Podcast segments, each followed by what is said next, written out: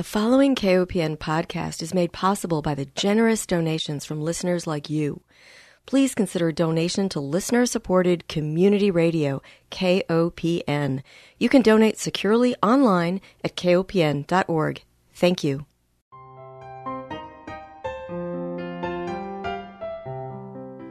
Hi, welcome to Food Sleuth Radio, where we help you think beyond your plate.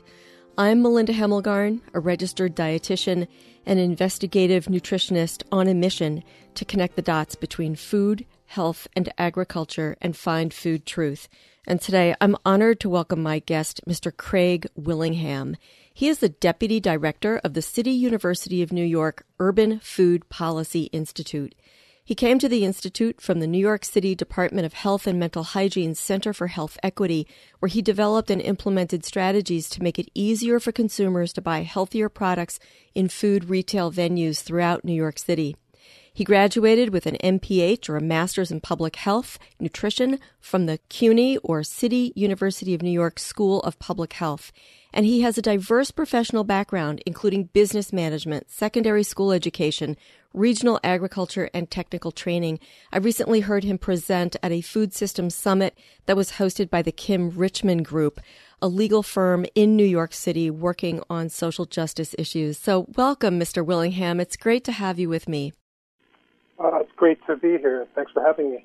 Well, I want you to paint a picture for our listeners about what it's like in New York City right now, specifically in Harlem, densely populated area in the heart of dealing with COVID 19. Tell me what the atmosphere is like there.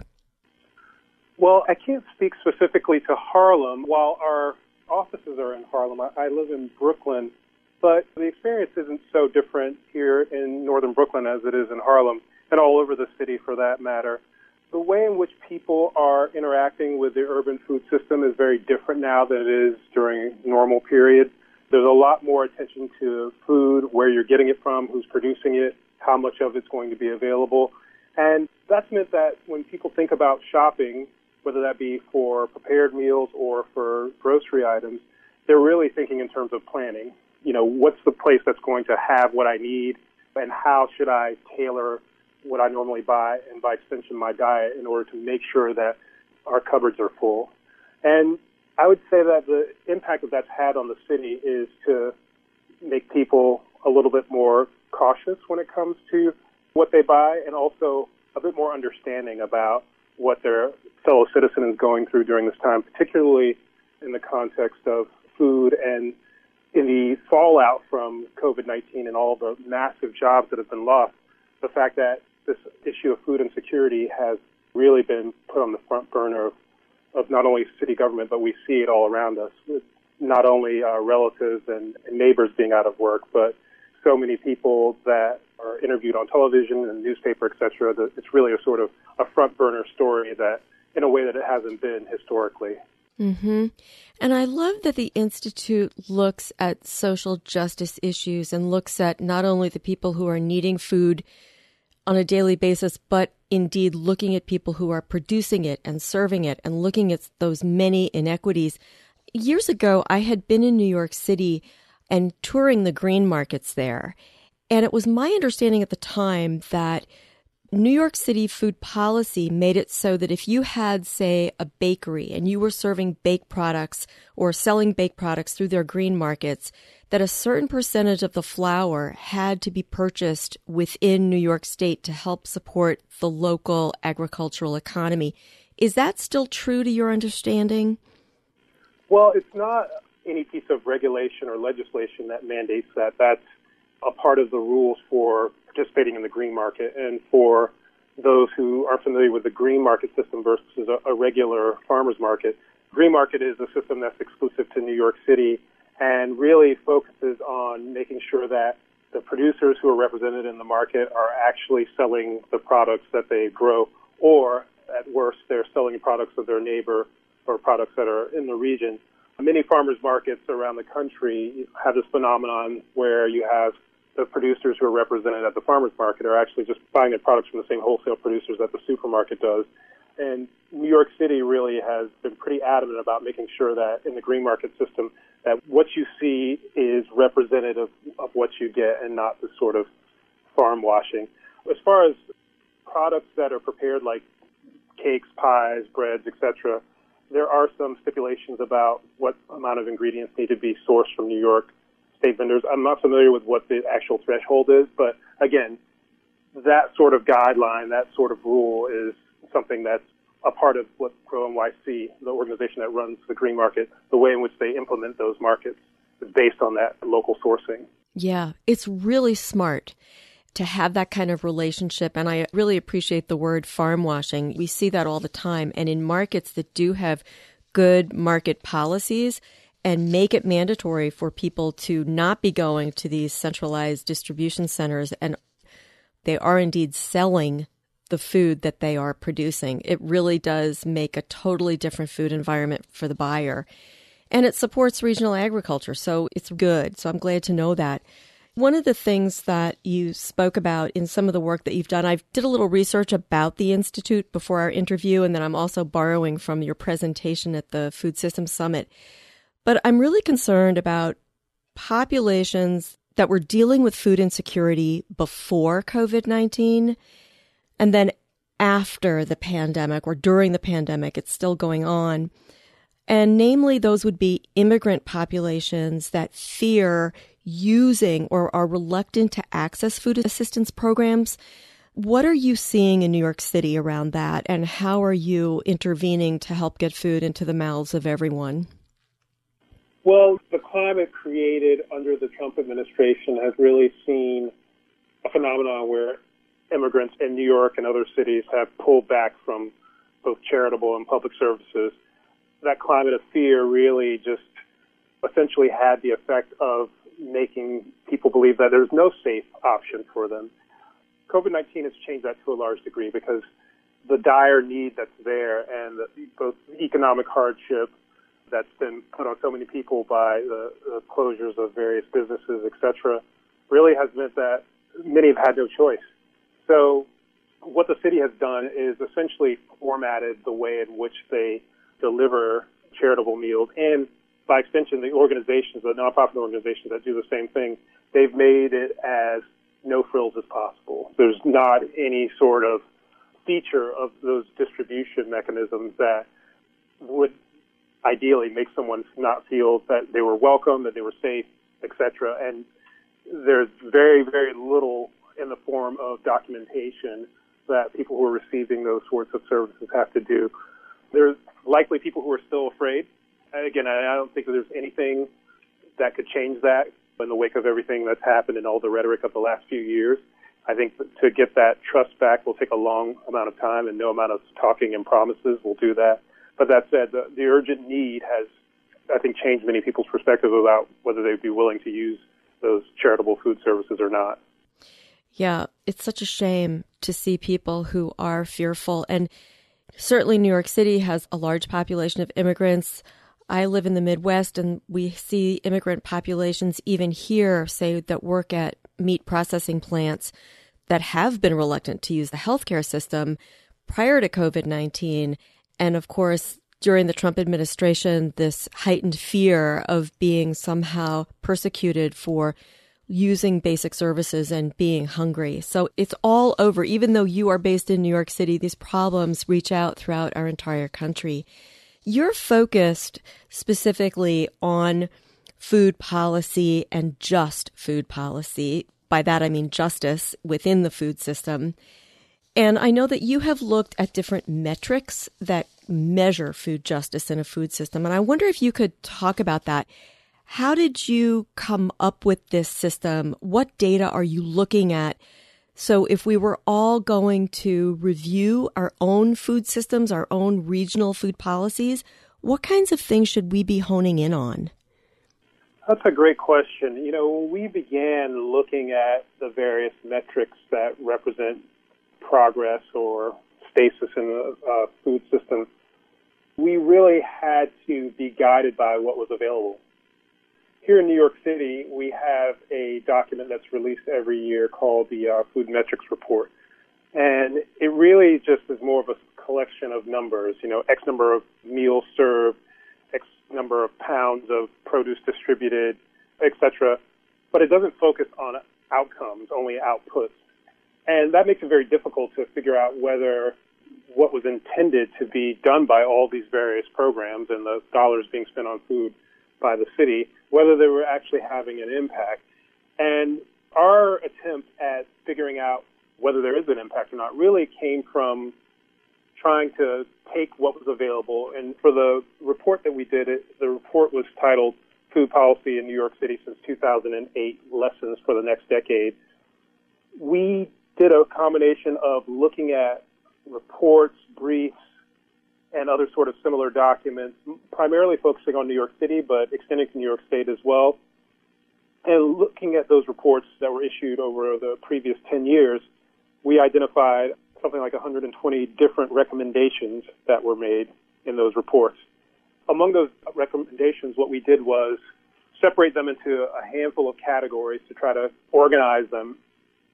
And those categories were improved nutritional well-being, policies and recommendations that promote food security, policies and recommendations that focus on creating food systems that support economic and community justice and community development, policies that ensure environmental sustainability within the food system, policies and recommendations that support food workers, and policies and recommendations that strengthen food governance and food democracy.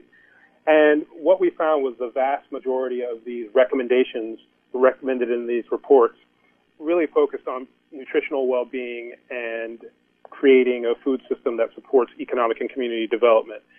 And we thought this was a good way to understand where the energy has been over the last 10 years around food policy in New York City and the surrounding area, and also to figure out where there can be improvement. And to sort of get at that question, we asked, why has so much of the energy been around nutritional well-being and economic development? And in many ways, it's very it's instinctually simple. Nutrition is a very tangible thing that so many people can connect with and that really plays well politically with respect to developing policies. The same thing for economic development. You're talking about jobs, you're talking about putting money in people's pockets. When it comes to things like food insecurity, environmental sustainability, supporting food workers, and food democracy, those are a little bit more nuanced, and you know, and they come with a lot more complicated and thorny questions. And it made sense that not as much progress and not as many recommendations have been made in those areas. So, with this first report looking at the past 10 years, we really wanted to set that precedent, understand the categories that recommendations have been made, in, and then we identified scenarios where actual pieces of regulation or le- legislation or other policy mechanisms were done within those categories. And putting all that together, we were able to make an analysis that showed what progress has been made on food policy in New York City over the previous 10 years. Well, it's a great report, and I actually would love to link to it for this interview so that people can just start thinking about some of these policy goals when they go forth with their own food policy councils, for example. No matter where you live, all of these issues are so critical, and they're so, you know, it's easy to list them off, but I'm watching from afar thinking, I know what it's like to decide on those six things it's really hard to bring groups together. There's a lot of planning that goes into agreeing on what six policy measures you're going to be looking at. So I think this is a great start. I need to take one break and remind our listeners that if you're just joining us, you are tuned into Food Sleuth Radio. We are joined by Mr. Craig Willingham.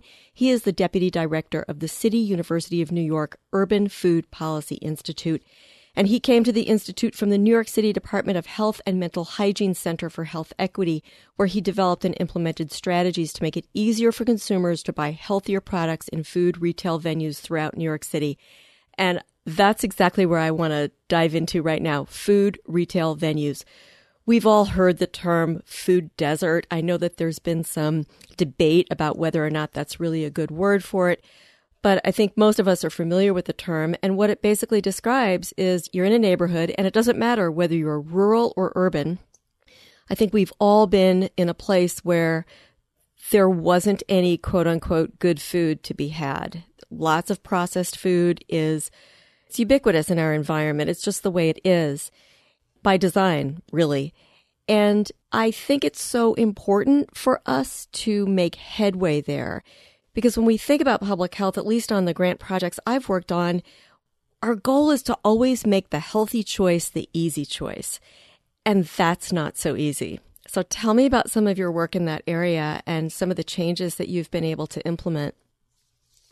Well, you know, when people use the term food desert, what they're really referring to is a grocery store gap.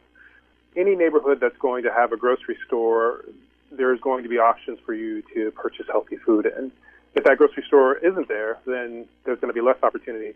Even though you have pockets, I mean, for example, while I was working at the Department of Health, I worked on a program called Shop Healthy NYC, which had a three pronged approach that worked with distributors and manufacturers, retailers of corner stores, bodegas, and supermarkets, and community groups to develop a way of engaging those three constituencies in a way that made it easier for the distributors and manufacturers to place their healthier products in stores, made it easier for the store owners to market and promote those products in their stores, and then use the energy of community groups to catalyze their to support those stores that are trying to make healthier products more accessible.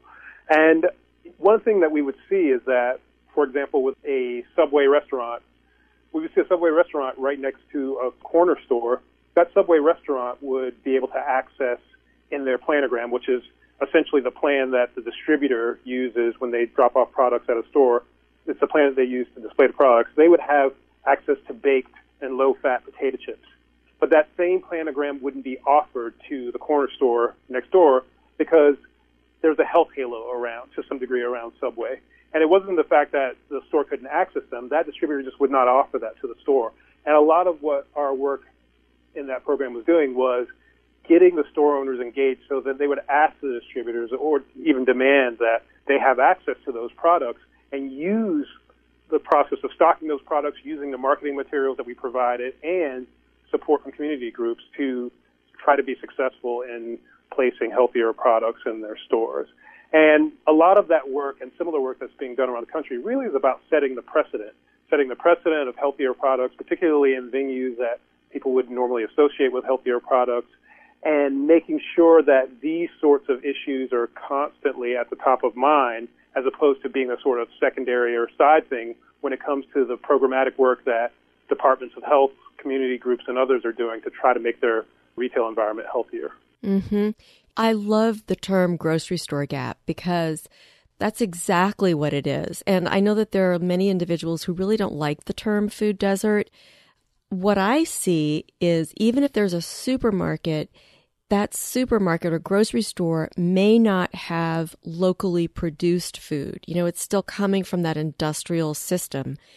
And so, yes, you may have produce, but how much of it is local? What is the quality of that produce?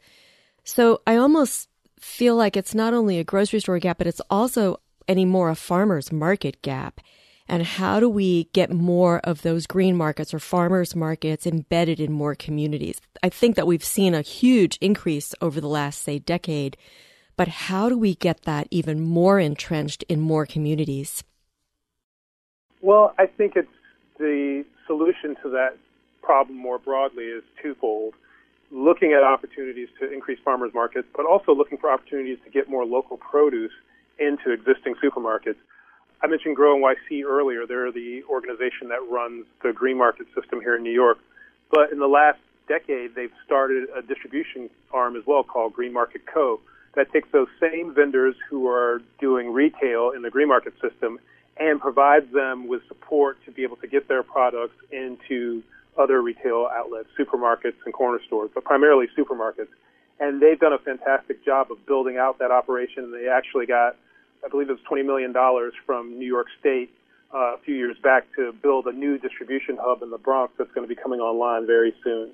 Wow, that's fantastic. I think that the work that your institute is doing and the pieces of policies that are being highlighted through your institute can be national models. So I'm really glad to know that.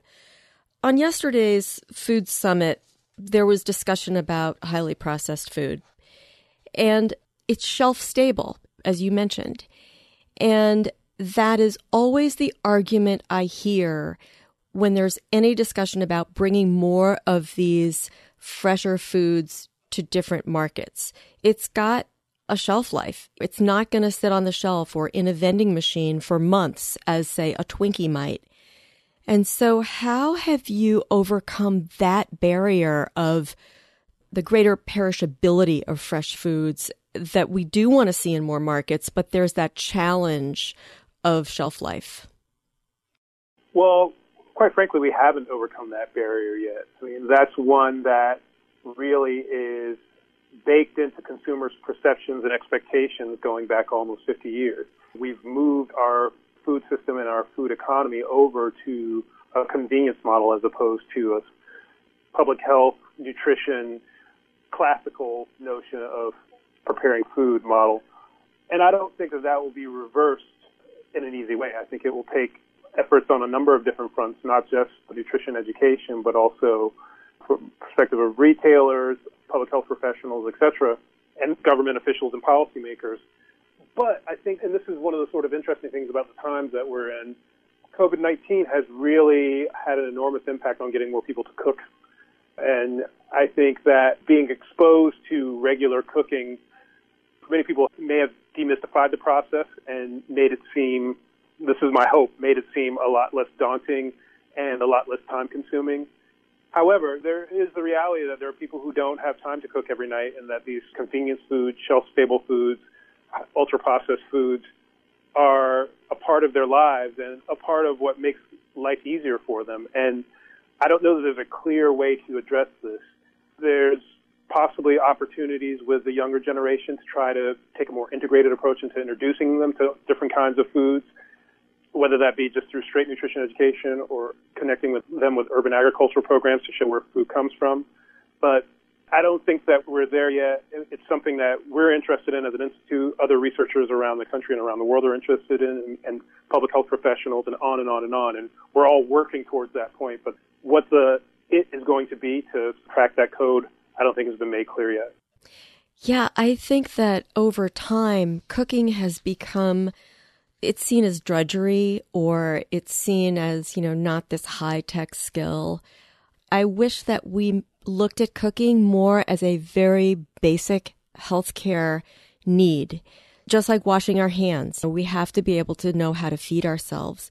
And somehow, with the introduction of all of these processed foods, it's been okay for us to just put cooking on the back burner, so to speak. And I like your idea of helping people learn, especially as children, how important it is to cook for ourselves. And then the urban gardens and school gardens helping introduce children to the beauty and magic of food. And it's science and math too. So elevating cooking to have a more prestigious place in our lives is, I think, in my opinion, one of the ways that we can have a healthier world moving forward. I wanted to ask you in that same vein about urban gardens and what you're seeing in New York City. I know I've, in my travels to New York City, I've seen more gardens popping up. I know there are issues with regard to soil quality and lead contamination. Um, with COVID 19, there's been discussion about having this term immunity gardens where people are growing their own greens, reinforcing their own health, strengthening their immune system. I think it's a great goal. What are you seeing where you are? New York has a long tradition of urban agriculture going back since the founding of the city. And what we've seen with urban agriculture during COVID 19 is that it, it's continued to endure. The restrictions related to social distancing and wearing masks, etc., has changed the way that people interact with their garden space and with one another, but it's continued to move forward more broadly, what I would like to say about urban agriculture is that New York City, to my mind, has been one of the most innovative places for urban agriculture. In the last five years, the city has embarked on a really amazing project where they've established urban farms on five public housing sites. This is called the Farms at NYCHA, which is the New York City Housing Authority. And we, we were the evaluators for that project. And it's really been an amazing experience seeing how those farms have transformed people's perceptions of their neighborhoods, their perception of what sort of food should be available in their neighborhoods, and just the, the sort of visceral interaction with the farms. So urban agriculture plays an important role in the city, and from what we've seen in recent times, it's going to increasingly play a role. Yeah. Have you looked at crime reduction associated with those urban gardens? Yes, well, perceptions of crime reduction. We haven't correlated actual crime statistics with urban gardens, but we've looked at perceptions. And, and what our findings show is that people do feel safer. They feel that it has a calming effect and that it's a sort of feature that has the potential to transform the way people think about and behave in the neighborhood. But you know, we haven't correlated directly with crime statistics now. Mm, it's so interesting. You know, my mother grew up in the city, and I remember that she told me that before television, people would get outside and they'd sit on the stoop and they'd have a sense of community. And once television came on the scene, people stayed inside their homes and they became more fearful. You watch the news and you become afraid. And so the way I look at it is that these urban gardens create a stronger sense of community. And once you know your neighbor, then that reduces the sense of fear. You know, we fear the unknown. But when you get to know people, there's more chance of saying, well, you may not look like me, but it seems that we share a lot of the same values. Mm, absolutely, yes. I mean, again, gardens, urban farms, and urban agriculture more generally can have a, a really fantastic effect on cities, and the benefits can be come from various varieties of impacts from social cohesion to you know, health and nutrition, on and on and on. Yeah. And those are values we can all gather around and say, yeah, we want more of that. We just have a couple of minutes left. So I just wanted to ask you if there was anything that you wanted to make sure our listeners knew that I may have neglected to ask. Well, I think one of the things I'd like to say is that when we, you know, we're the CUNY Urban Food Policy Institute, but one of the reasons why we incorporate urban in our name is because the vast majority of people on the planet now live in cities. And cities are so intimately linked to other parts of the globe, particularly the food growing regions, because without those areas, cities can't thrive. So we really see urban food policy as a way to talk about food policy more broadly. And we think that the importance of urban areas in the food system will only increase in the coming decades. And so understanding how the food system impacts urban environments I think will be one of the more important things to monitor in the in the decades to come. That sounds great. Well, I want to thank you so much for being my guest. We've got to close. I want to thank our listeners for joining us. I want to remind everyone that Food Sleuth Radio is produced by Dan Hemmelgarn in Columbia, Missouri. And most of all, I want to thank my guest, Mr. Craig Willingham. He is the Deputy Director of the City University of New York Urban Food Policy Institute we will provide a link for our listeners. It's simply cunyurbanfoodpolicy.org, but I will have a link to that as well as to the excellent food policy paper that you were a co author with. So thank you again, Mr. Willingham. I really appreciate your time. No problem. Thank you.